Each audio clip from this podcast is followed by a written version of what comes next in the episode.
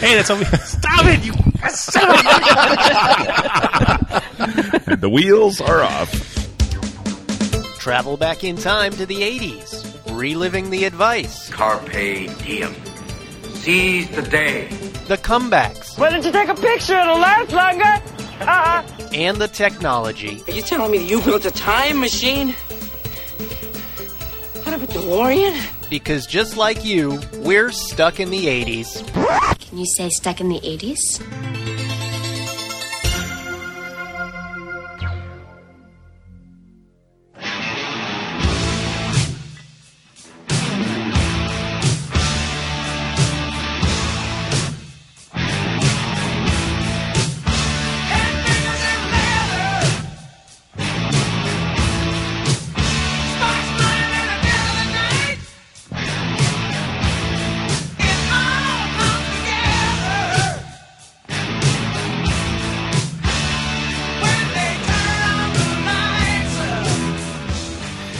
Hey, hey, welcome to Stuck in the 80s. It's your buddies, Steve Spears. And Brad.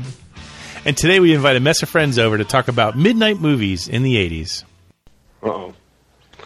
Uh, I'm rambling. I think I better tell my readers right now that uh, I'm no longer responsible for anything that I write from this point on. Uh, As always, we are happy to announce that Stuck in the 80s is a member of the CLNS Podcast Network. You can find our show on iTunes, Google Play, Stitcher, and the CLNS Media mobile app.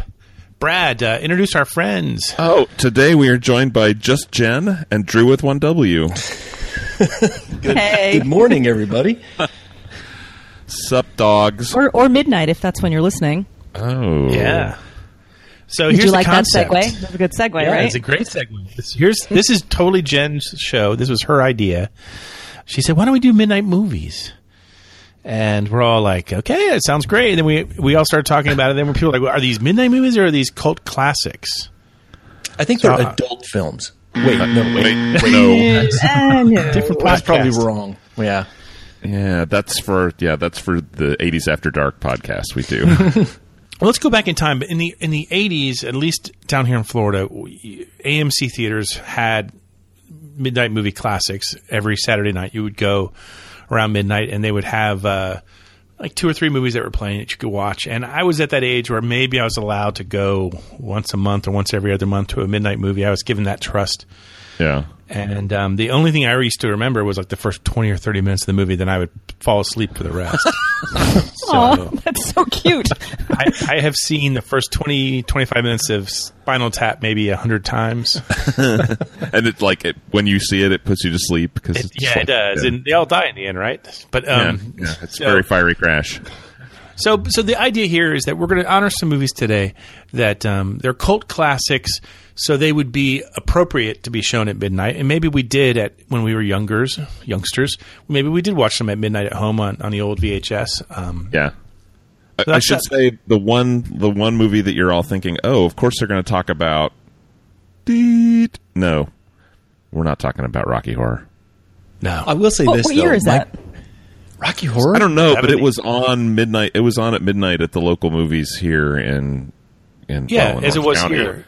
You know, Yeah. all the time. But that's too. You know, we don't need to talk about that. You know about that. Well, I'm just going to say this really quick, but my parents actually took my sister and her uh, cheerleading squad when they were juniors in high school to Rocky Horror Picture Show as like a, you know, like the squad kind of did that thing.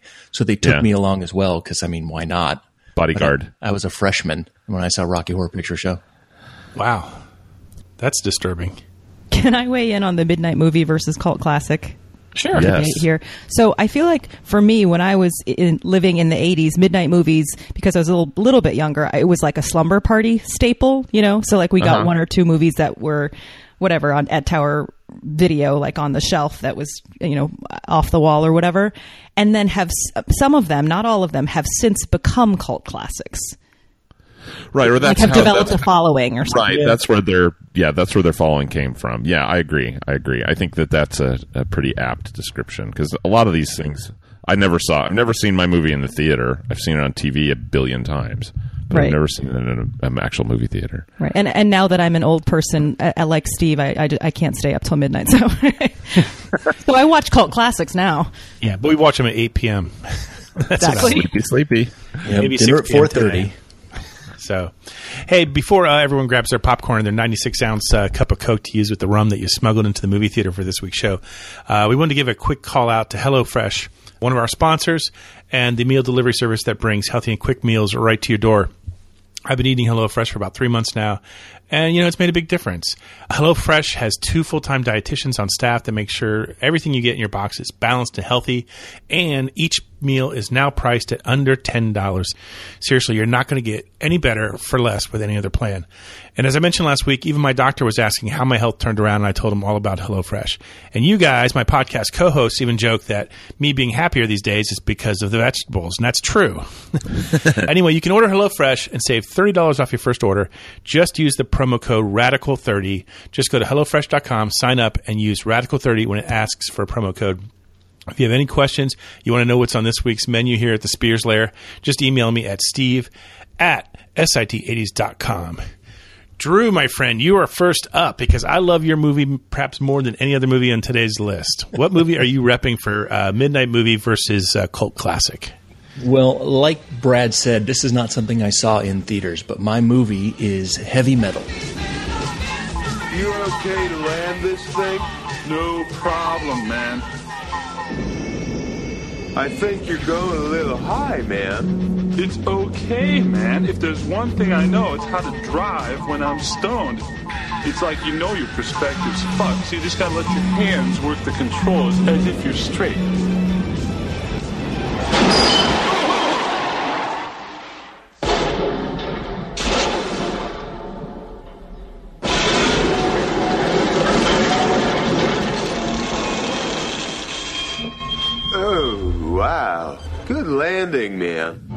Heavy Metal was released in 1981, and for those who haven't seen it, it's actually an animated film, and it's kind of like seven or eight, maybe even nine little like animated vignettes, and they're all held together loosely by the story of this glowing orb called the Loc-Nar, and it's showing this young girl who um, who's been trapped in the house with it, uh, how it's changed the course of events both on Earth and in other universes. And it ends with the story of a female warrior who's avenging the death of a race she was supposed to protect. This warrior dies, but it turns out, uh, spoilers, you know, you haven't seen it since 1981, that this little girl is, that the Loc-Nar is threatening is the rebirth of the warrior maiden. And she Aha. escapes and becomes a protector, new protector of the galaxy. There's lots of nudity. Yes. There's graphic sex. There's Yes. tons of drug use. Ooh, And great soundtrack. Exactly. It has a fantastic Devo. soundtrack. Uh, Devo's in it, Blue Oyster Cult, Cheap Trick, Nazareth. There's actually two lead songs. There's uh, or two title songs. There's Heavy Metal by Sammy Hagar, which you already played, and also Heavy Metal Taking a Ride by Don Felder. Um, there's also tons of great voices that include many of the Second City stars like John Candy, Yeah. Harold Ramis. Um, you know, just great stuff. It grossed about 20 million in its opening weekend. Wow. So, or not opening weekend. I'm sorry, over the life of its run. I'm sorry. Oh, okay. So that's pretty good Yeah, for opening that's weekend. amazing. Hey. It was amazing. It wasn't that over the over its run. Now, like I said, I didn't see this in theaters. I didn't see it uh, until I was a sophomore in high school, in probably about 1983, and I saw it in high school in class. Oh, you're kidding. What class? well, see, here's the thing: the decline of Western civilization. I was in yearbook, and if you ever did that, you remember, you know, like the yearbook has to come out in in May, so you had to send the pages to the publisher by like March. Yeah. So we had sent all the pages to the publisher, and we had nothing to do for like the last month of school. So my teacher, this guy, Mr. McDermott, he decided to show us a bootleg VHS copy of Oh the film that he had. Oh, that's great. And since it was VHS, when it would come to scenes that had sex, he would just like fast forward through it, but he would stop it, hit fast forward, and then stop it and play. So of course he didn't know where he was, and so we saw all the sex anyway because he wouldn't go far enough. And uh, He and then uh, yeah, he and then at wouldn't one go far enough, and then they would go too far. yeah, exactly. And then at one point, we he he totally forgot to start to skip forward on stuff. So like, there's a sex scene where a girl has He a sex with a robot. well, he just got into the movie, and you know what? I'm not sure if he wasn't high when he showed it to us. I mean, let's be honest. True, true. I'm sure he was. I'm pretty sure he was. So I ended up seeing the entire film. Uh, yeah, in my uh, yearbook class. That's awesome. Yeah, I didn't see this movie for until it was out on VHS. I remember when it came out in the theaters, and I remember talking to adults in my life saying, "Hey, I really want to see this movie. You should take me to go see this movie." And they're like, "No, No. hard no, hard no." That's great. I, when when Jen first came up with the idea for this show topic, the first thing I did was I went out and bought uh, Heavy Metal on DVD, and the day it came here, I slammed it on and watched it again. And I was it, it is it is something to see. That's all I can say. It's not necessarily good. Uh, no, but, it's, different. right. You're right. Right. It was the robot chicken of its day. Yeah, yeah, yeah. Hmm, interesting. Yeah. I love that Yeah. you watched it in yearbook class. That just makes it so much better. I'm just picturing it on like the 19 inch TV on the cart that's like six Oh feet yeah, tall. exactly. How did you know? that was exactly what it was. He Big had to black borrow the strap cart. across the top of it. He had to borrow the cart from the library. So, and I'm sure he didn't tell him what he was going to show us. They didn't But send yeah. a kid from the AV club down to set it up for you. Well, actually, the kid from the AV club was in the yearbook Yeah. class. Let's be honest, he was Of the course he photographer. was. Yeah, And I his love name that. was Drew with one W. I love those teachers in high school that would would do things that teachers really weren't supposed to do, and like unspoken, everybody in class was in cahoots. They were like, "Oh, okay," you know what I'm saying? Yeah. Like that. I love those teachers so much. They weren't. would, never, it would never happen today because you always have some flat earther who's in class who's going to rat you out, you know, and the next thing you know, it's all over the all over the internet. Well, he's. Yeah, I I also remember that teacher used to go outside all the time to smoke cloves. He had mm-hmm. clove cigarettes. I mean, he just was an unusual guy. He was really Oh, smart. He taught computer science and stuff, but yeah, he he was also kind of out there. The burnout yearbook teacher. hey man, why do the pictures have to be rectangles? Why can't they be squares? Like all you people. Wow. No, he never said that joke. Oh, jeez. Hey, Brad, I'm going to deputize you to go second. What is the movie you're uh, honoring this week? My movie is none other than 1979's Rock and Roll High School. Things sure have changed since we got kicked out of high school. Where are you going? Going to Mr. McGree's class. Oh, well, I'm happy to see that some students still are interested in their studies. Hey, we're not students, we're the Ramones. Ramones, you're responsible for making that horrible rock and roll music? You turned the whole school against me.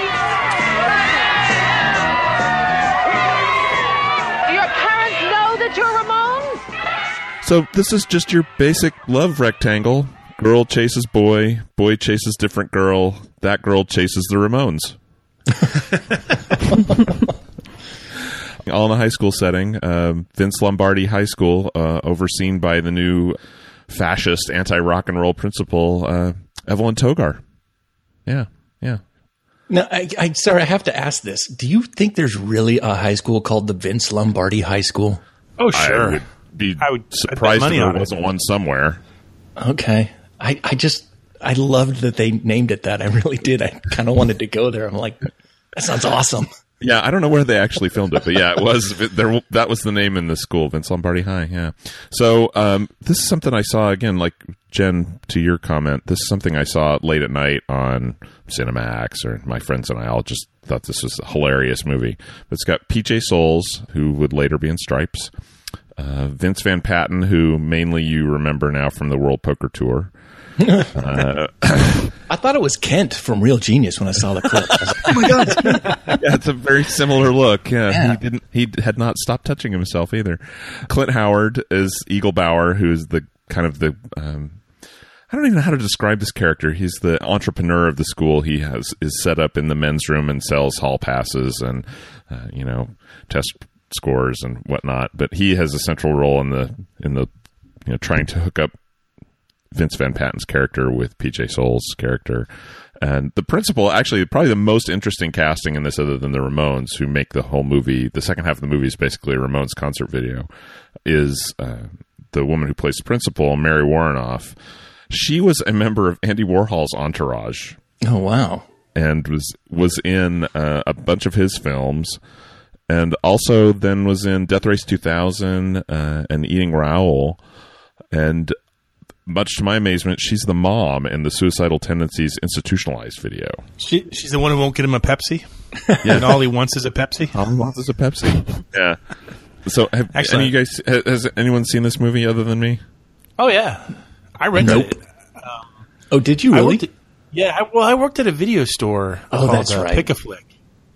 And so the owner would encourage us to, you know, if you haven't seen one of these movies, you know, take it home tonight and Sure. watch it, So, you that, can know, talk you- about it. Yeah. so you Yeah, can talk about it. makes And sense. um, he was slightly older than me, so I mean, he had, you know, he would always be giving me these '70s flicks and stuff to watch. So I've seen a lot of these. And uh, Rock and Roll High School, I did not know what to make of it. I mean, it just comes at you. I just think it's hilarious. but It's, yeah. It is funny, but it, but it's at the same time just completely off the wall. You don't know what to make of it when you see it for the first time. Yeah. There was a time when it was on cable a lot, so I've Yeah. seen it, but I've seen it like parts of it i i- not in order. But it doesn't really matter. I think it's sort of It doesn't really at all. Yeah, well, no- and you get to the second half where they where they go, you know, the big, they go to the concert, and then it's just the Ramones. yeah, yeah. You know, basically playing a set, which in a way is kind of brilliant. There's no way in Western Oklahoma I would have ever heard the Ramones on the radio. Yeah. No, you know, I would have never been exposed to them. So God, if you listen to satellite radio now, you- it's all you get. we didn't have Actually, that back then, Spearsy. Wasn't there a sequel to this, by the way, in the eighties? There actually there was Rock and Roll High School Forever in the early '90s, Oh, okay. uh, which I've not seen, and then they did a remake with I want to say Corey Hart, Corey Haim is in that.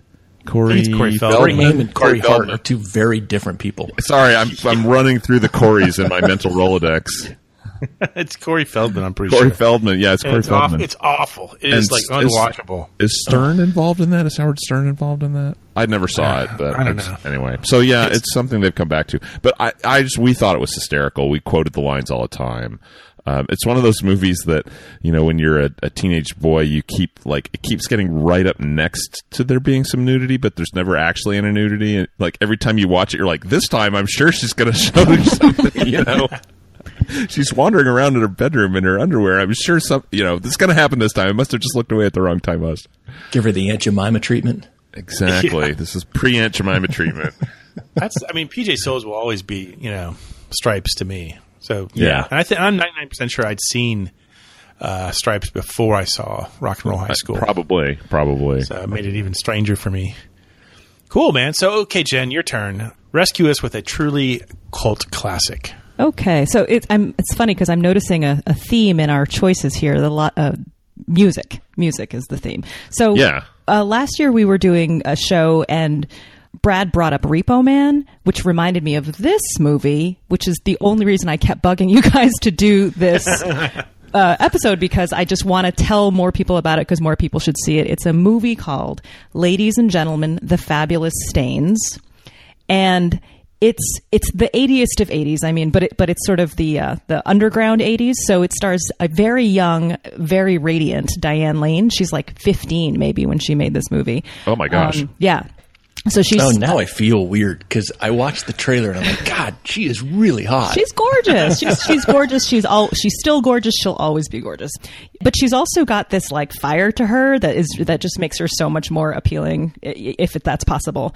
But um so Diane Lane, she plays Corinne Burns and she's a high school girl who lives in this going nowhere town, like a mill town that's dying. Her mom dies um, before the movie even starts, and she's just sort of going nowhere. She and her sister and cousin, who's played by a very young Laura Dern, um, they have this band called The Stains, and they barely know how to play their instruments, whatever. So they wind up through a series of events hooking up with this tour. And so it's two bands that they are tour, you know, quote, touring with. It's a, a band called the Metal Corpses, which is this sort of has been late 70s, I guess, kind of a metal band. But Fee Waybill from the Tubes actually plays the guy who's the so he he actually does Nice. a really good performance, yeah. And then um, the other band is a band called the Looters, which is made up of the bassist from the Clash, the guitarist and drummer from the Sex Pistols, and then Ray Winstone, who's looking, you know, cute and pasty in this very British way. um, and, he's, and he's the and he's the lead singer. So I wanted to sort of set up the scene a little bit because the what the clip I'm going to have uh, Steve play for everybody. This is the first time that the three girls, the Stains, have performed, and it's funny because as you watch, it, you're like, what, are they- are they ever going to leave Pennsylvania? Because they're supposed to be going on a U.S. tour, but it always seems that they're just staying in Pennsylvania for some reason. But anyway, they're at the bar. Um, it's a dingy little bar, and they're not doing well, to say the least. And then, so this clip is um, of Diane Lane as Corinne Burns, sort of being Corinne Burns. You. Hello? You don't fool me for a minute. I know all about you. You came here tonight thinking you'd see some cute and wonderful rock star.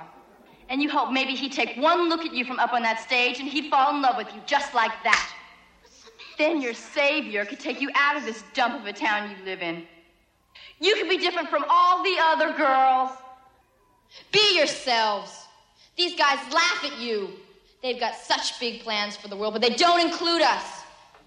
So what does that make you? Just another girl lining up to die.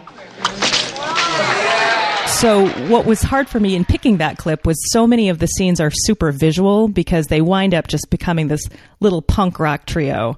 And when you're 12 year old Jen watching this, it's like, I mean, it was a revelation. It was a Mind revelation. blown. It really was because, like, Corinne Burns is she's ballsy, she's smart, she's um, she's ambitious, and she's has all this confidence. And and I'm like, I don't know where that comes from, but it was very inspiring as a girl. In fact, at one point, she's being interviewed by this very weird guy with a mustache. He, he's the newscaster, and one of the things she says is, "When every girl is born, I think they should be given a guitar." And like that kind of attitude just pervades the whole movie. And she winds up like, ha- she has this whole like amazing look that she sort of concocted. And then all these f- little fans, little, but they're young girls, start dressing like her and start following her around. And I had to look because I'm like, this, is this imitating the Madonna wannabe trend? But this movie was made a couple years before that trend. So it's Yeah. kind of interesting to watch and, and see, oh, you know, th- this movie kind of predicted something that might happen. It's a real female empowerment movie. I really, I really liked. I mean, the clips that you sent us to to watch. This, this really got my attention, and I, I, I want to rent it actually and watch it because it's, it's like you said, these girls they they they they start off kind of like, what are we going to do? What are we going to do? And then they kind of lead this female revolution. It was really cool. Oh yeah, it is is so good. It's so good. And th- what's funny is it was never widely released. I actually watched it on Night Flight, which I Oh yeah, Sure. Yeah. and if, if you if you watched and loved Night Flight, please write in because I mean th- this was this was a show on USA Network. It was on for like three hours or something on yeah, the it was kind of their their late night block. Oh my God, would talk about midnight the movies, yeah. videos, yeah. and with I mean without I, I this is so like this is going to sound so geeky, but Night Flight changed my life because I got exposed to things like this movie. I got exposed to Spike Lee, to uh, Decline of Western Civilization, like and all this like new wave music that I never would have listened to. Oh, it's an amazing show. But anyway, it didn't. It wasn't widely released. Um, it was in a bunch of film festivals, and then it turns out, as I sort of dug into the, you know, dove down the rabbit hole of this movie, that it has tons of fans, like Courtney Love and like members of Bikini Kill and a bunch of other Riot Girl groups. Like, there's a direct line from this Yeah. movie Yeah. to Courtney Love and and that music. I just love it. I love it so much, and it makes perfect sense when you watch the movie. You're like, aha! but Yeah. uh, but it has tons of fans. I mean, it's certainly a cult classic, and I just want more people to see it because it's so good. It's so Jen, good. is it is it something I can find streaming? Am I going to need to track down a physical copy? Well, there's finally I had it I had a bootleg DVD for a while, but it's it's a few years ago they finally um, made it available. So Okay. yeah, yeah. But check Yeah, it out, it, like it's great. It's like ninety nine to rent off of like iTunes, I think. oh good. Oh, perfect. It's like 87 minutes. I mean, it's really quick. it's a brisk little film. And I just want to add one more thing, and I'll, I'll pass the baton to Steve. But um, it's so short. After you finish watching it, you got to go to YouTube and find "Making of Ladies and Gentlemen, the Fabulous Stains." It's like a two part, maybe 15 minute long thing where they show um, sort of what happened because it was written by Nancy Dowd, who wrote Slapshot and Nice. won an Oh, wow. Oscar. Yeah, and won an Oscar for writing "Coming Home." Wow. Yeah, but she talks about in this little making of video that there was so much sexism on the set. She wound up taking her name off the film and leaving. Wow. Yeah, so you'll see it's like by written by Rob Morton or some other name that, that isn't hers. But, uh, Alan Smithee. I was just going to say Alan Smith. exactly. But yeah, check out check out the movie and check out um, the making of stuff on YouTube too because it sort of gives a little more depth to the the the history. Yeah, of I want to check it out. I a similar reaction to Drew when I saw it. I'm like, this is interesting. I've never heard of this until you started talking about it. When I mean, I don't know, it's been six or seven months we've been trying to put the show together. So I'm I'm glad you brought it to our attention. Yeah, it should be as popular as Repo Man. That's my feeling. Yeah, I was just going to say because I mean, once I saw the the trailer and I saw some of the clips, I'm like, wow, I really want to see this. And you know, and she does. I think it's the professionals or or what's it? Oh, be Oh, yeah. professional or something like that. Professionals, Uh, yeah. The music, I was like, wow, this is really great music, and I, I so that's why I went last night. I was going to watch it last night, but we didn't have time. But that's how I found out that you could rent it for three ninety nine. I'm like, I got to check this out. Maybe I should come over and we could split it two dollars Well, a piece. God, it would be awesome. I'm just worried that our power's going to go out again. We had the power go out Sleepover. yesterday. So hot here yesterday. It sucked. But uh, yeah, I can't wait to watch. it. And Brad, absolutely, come over. We'll watch it together. I'll bring some. I'll bring some Twizzlers. Is that a euphemism? No, that's no Twizzler. oh no, please. So, so when you guys have your um, your screening, um, you should bring your wives and your daughters because they're the ones who will make you love this movie even more. I, I bet. It, it, yeah, can we? Because I don't want to be watching a movie that gets weird when my daughters are in the room. That just that's just an uncomfortable time. There's um, there's Like it got really uncomfortable when we wa- when we watched heavy metal together. yeah, no, no, no, no, no. This, this, this is, I would call this a Like, PG thirteen. honey, stay away from robots. Yeah, no, no. I would call this a PG thirteen. There, there's like one little sex scene, but it's barely, and it's it's like more suggestive. I I, I just watched it yesterday again, and it's I, I think it's perfectly fine for uh, for teenage girls. to watch Okay. with their fathers. Yeah, right. truly. Okay. Yeah. Okay. Okay. Oh man, you can't stop laughing over here. Okay, let me. Well, why don't you bring the room down a little then? Yeah, Spiritually? yeah. What's your What's your pick this week? it's not. There's no sex in it. Well, actually, there's a little sex in it. Anyway, I'm going to give you a movie from 1980 that is a uh, semi-biographical comedy about my favorite author, Hunter S. Thompson. I give you Where the Buffalo Roam. I think I better tell my readers right now that uh, I'm no longer responsible for anything that I write from this point on. Uh, uh, I've been without sleep for 80 hours, so I'm beyond simple fatigue. Uh, the hallucinations have stopped, finally, thank God. But uh, my adrenaline reserves are burning out, and I'm staring straight into the face of a total psychotic freakout. What are you doing? I'm writing. Writing? Yeah, I'm uh, my deadline pace too. I'm pouring it on now, right on the edge. But uh, I made a smart move checking into this place because uh, you know, in case I lose it totally, you know, I know I'll be safe in the arms of the Sisters of Mercy. Huh? What are you writing? Uh, my attorney versus American justice. Cute title, and uh, hopefully I'll be able to finish it. Okay, hands up. Who has seen Where the Buffalo Roam? Nobody, right? Nerp. Nope. I, I've I seen know it. of it, but I've never seen it. It was on HBO a lot. Yeah, Oh. yeah. Yeah. There you go. So, um, Hunter S. Thompson. Anyone else here a fan of his work, or is it just me? Absolutely. Yeah. Absolutely. Yeah. Okay, good. So there we have our common ground. Back in the late seventies, um, Hunter S. Thompson wrote a obituary for his lawyer slash BFF um, Oscar Acosta, and it was it was published in Rolling Stone. It was called uh, "The Banshee Screams for Buffalo Meat." It was chosen to be a film, and the making of this film is was was a bit of a nightmare because anytime you involve Hunter S. Thompson as an executive consultant on a film, you're just asking for trouble. But it, this is a, a fun, funny, sad, cautionary tale, just like just like myself. and it stars it stars Bill Murray as Hunter S. Thompson, the famous Gonzo journalist who made his name in the the seventies with uh, Fear and Loathing in Las Vegas, The Great Shark Hunt, uh, Fear and Loathing on the Campaign Trail, nineteen seventy two. And basically, Where the Buffalo Roam is a story of his early days, and it, it blends in episodes from all of his books, especially Las Vegas and Campaign Trail. And basically, it's it's it's the story of of Bill Murray acting as Hunter. Thompson, walking around, taking drugs, being liquored up the entire time, and writing some amazing, amazing pieces of journalism, which is what Hunter S. Thompson was. That was kind of his shtick. Let me be brutally honest. Nobody liked this film when it came out. Uh, critics pretty much hated it. It didn't make hardly any money at the box office. The studio pulled it after a couple of weeks. everyone kind of dismissed it as just, you know, you know what what goes wrong when you try to write a movie about Hunter S. Thompson. Yeah. And yet, at that time in my life, I didn't know what I wanted to be. I mean, I, I, and this kind of turned me on to the idea that you could be a writer, and but you could be like a rock and roll renegade, you know, a Gonzo writer. And I don't think I really saw my career path until I saw this movie, and then I just started. I wanted to be Hunter S. Thompson. I wanted to be Bill Murray. Yeah. This is the first movie where I saw people drinking wild turkey. Do you think that had any, any impact on my life whatsoever? Hmm. So I got a Surface. big bottle downstairs for later today. Let me connect the dots.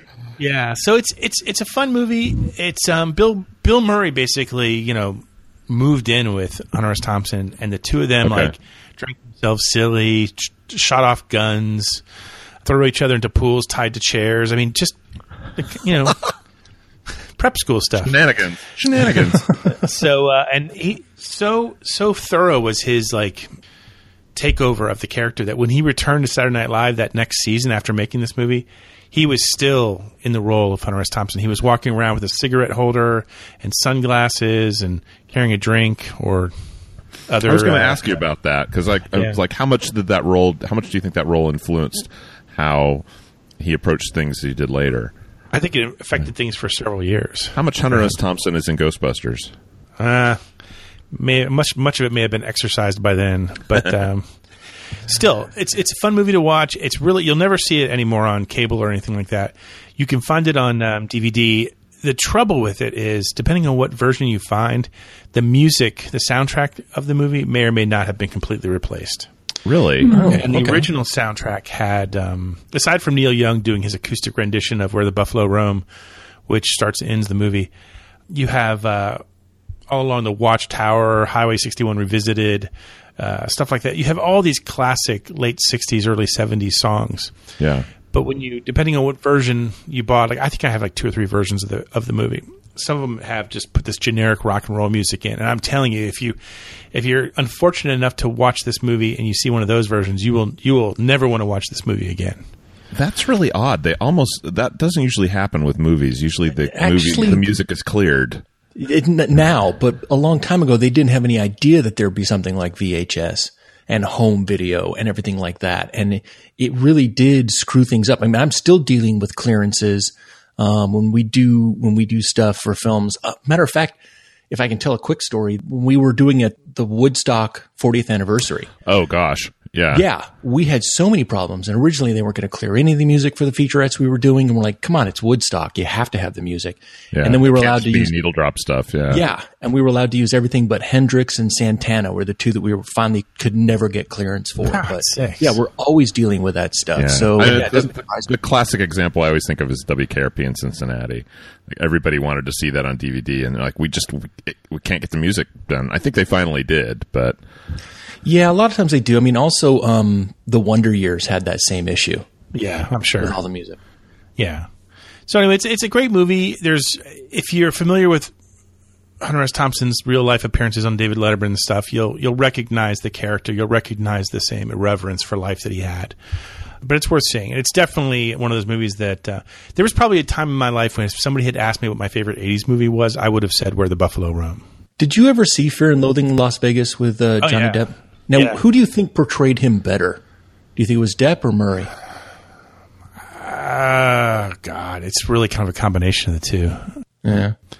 Maybe Depp, maybe a little bit. The trouble is, I saw him first. I, I saw Hunter S. Thompson first as Bill Murray.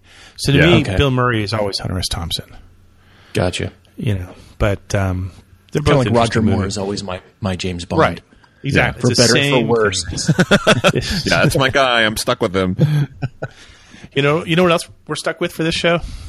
The, The Seggies. Seggies.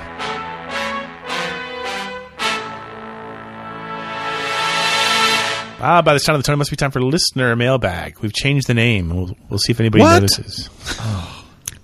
I think yeah, since you mentioned it, they might notice. You're killing Yeah. me. I don't know. Sometimes I think our fans fast forward through the Seggies, but we'll find out this week.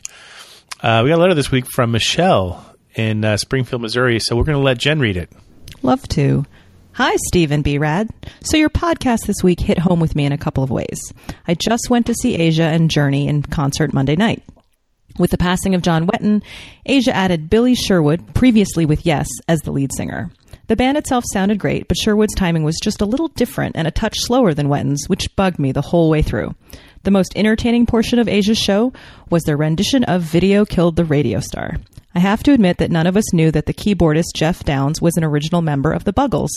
What? Me, I know. What? One to grow on. Look at that. Hmm. Um, she continues, I've seen Journey before, but not since Arnel Pineda came on board. I have to say, I loved it. I'm a huge fan, even in the years since Steve Perry left.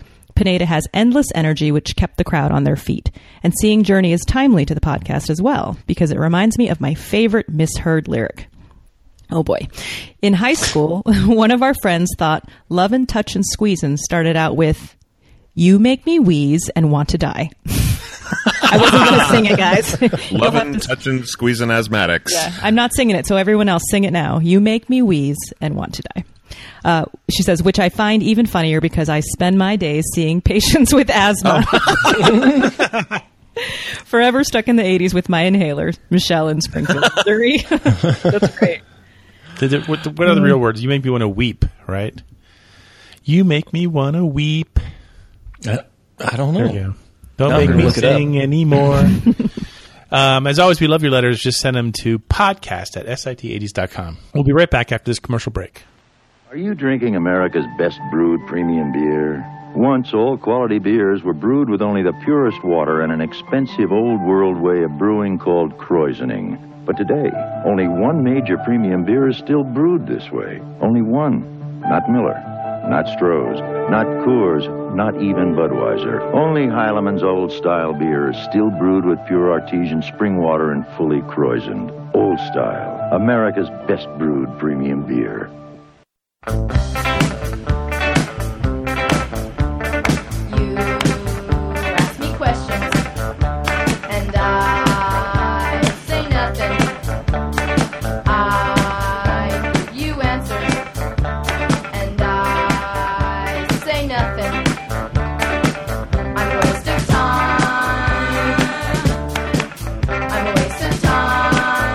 Have a few minutes left. I thought um, we haven't done this in a while, uh, and I'm not. It's not going to be what's your '80s obsession, but it is going to be something close. It's going to be please, please tell me now.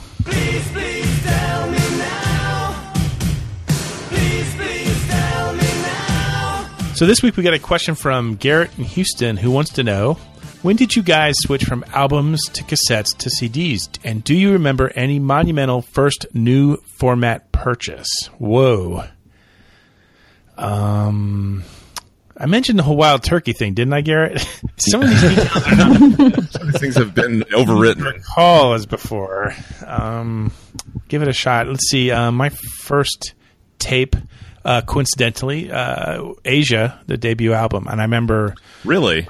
Yeah, yeah. I wore that thing to death. I bought it in Columbus, Ohio, when I was up visiting my grandmother. Nice. That's, that's how much I remember of that purchase. And then my Yeah. Jen, what was your first tape? I try uh, my first tape that someone gave to me, and I couldn't remember which one. It was Devo, but that so I couldn't remember which one. So I thought, I Jen, would you're say- you're pandering to me, and it's fantastic. Okay, good. Yeah, no, that's a true story. I did have a Devo. That was my first tape. The one I first purchased intentionally, though, was uh, Seven and the Ragged Tiger by Duran Duran. Cool. Yeah. Nice. Drew, what was your first tape? I honestly don't remember, but because I ended up having those so many tapes where you have that that big rack that would hold a hundred of them, Mhm. you know, and, Yeah. and I had three of those, and I I don't remember what my first tape was. I'm sorry, I just it, it's lost to the mists of time. Okay, Brad, your turn then. What was your first tape? So my first tape was uh, the Cars "Shake It Up." I bought it at the local TG&Y. Um, would have been yeah, it would have been probably eighty one or so, and I just played the hell out of that cassette.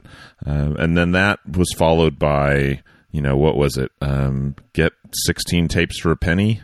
Twelve Oh, yeah. penny, whatever it was. you know. Lots of uh, lots of Columbia House Record Club tapes would follow because you know again living out in the sticks I that there wasn't a record store in town. I could buy music at Walmart or at Teaching TGY, and they didn't really have a lot of depth and selection, so I had to kind of rely on mail order to get my cassettes. Does Does anyone here still own either cassettes or CDs that they would have acquired through the Columbia Record House? I got rid of all that stuff. Oh, I I have did. I still have CDs, them. nothing from Columbia House. I mean, I still have CDs. I still have some mixtapes, but I honestly, I'm not sure why I have them because I don't really have a way to play them. Yeah, I, I bet I at least have forty or fifty CDs that from Columbia House. Okay, so speaking of CDs, first CD, uh, Peter Gabriel's "So" for me. Nice. I can't even remember mine. I, I, I- I do also have a bunch of Columbia House CDs. Whatever was um, before I had to start paying for them. That's how many of those that I have. Um, and I just feel like one day I had a bunch of CDs, but I can't remember what the first one was. Drew, what was your first CD? My first one was Duran Duran's Rio because of the song Save a Prayer. A buddy of mine played it on headphones for me off his CD player. And I was so like amazed by that and the way it starts. Yeah. I'm like, I got to buy a, a CD player and this is the CD I have to buy. So I went out and I, and I bought it. Wow. So- but I, and I also, oddly enough, remember the last CD I bought, which was a Depeche Mode Greatest Hits CD, because one of the Rhino Records or somebody w- near where I was working, they were selling them for like a penny each. So I was like, ah, I'll get it and I'll rip it and burn it. And yeah, so uh, that's my first and my last. Wow, Nice. Brad, what was your first? My CD? first CD was uh, English Beat, What is Beat, which is like a collection, uh, greatest hits collection. I bought it when I was working at Federated. Uh, I had just gotten a CD player. Or, no, I'm sorry. My dad had just gotten a CD player, so there was one in the house, and I'm like, oh, I need some of my music to listen to, so it's not all freaking Mahler symphonies. And uh, that was what caught my eye. I still have it. A lot of pain there, Brad. A lot of pain. Did you guys have Federateds out No, by that you? was it was a West Coast chain. It was. Can I? Because you say Federated, and I hear the Federated, Federated, Federated in my head. I'm Fred Rated with Federated. Shadoe Stevens was the Shadoe Stevens was the Yeah. spokesman for that. It was like it was like the Crazy Eddie model, you know. I'm Fred Rated. Come on down to Federated. So anyway, that's all we have time for this week. If you have a favorite cult classic or a midnight movie memory, uh, email us at podcast at sit80s.com. We're going to try to do a next uh, another part two installment of the show. If you like what you hear, don't forget to leave us a nice review at iTunes. But in the meantime, Brad, myself, uh, Drew with one W, and Just Jen will be here, hopelessly stuck in the 80s.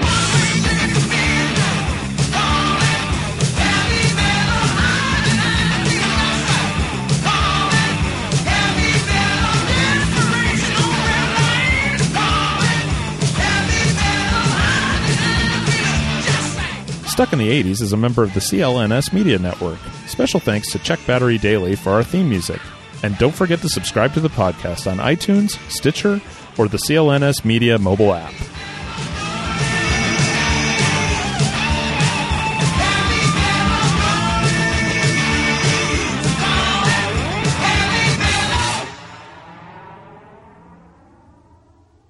Is that enough of a pause?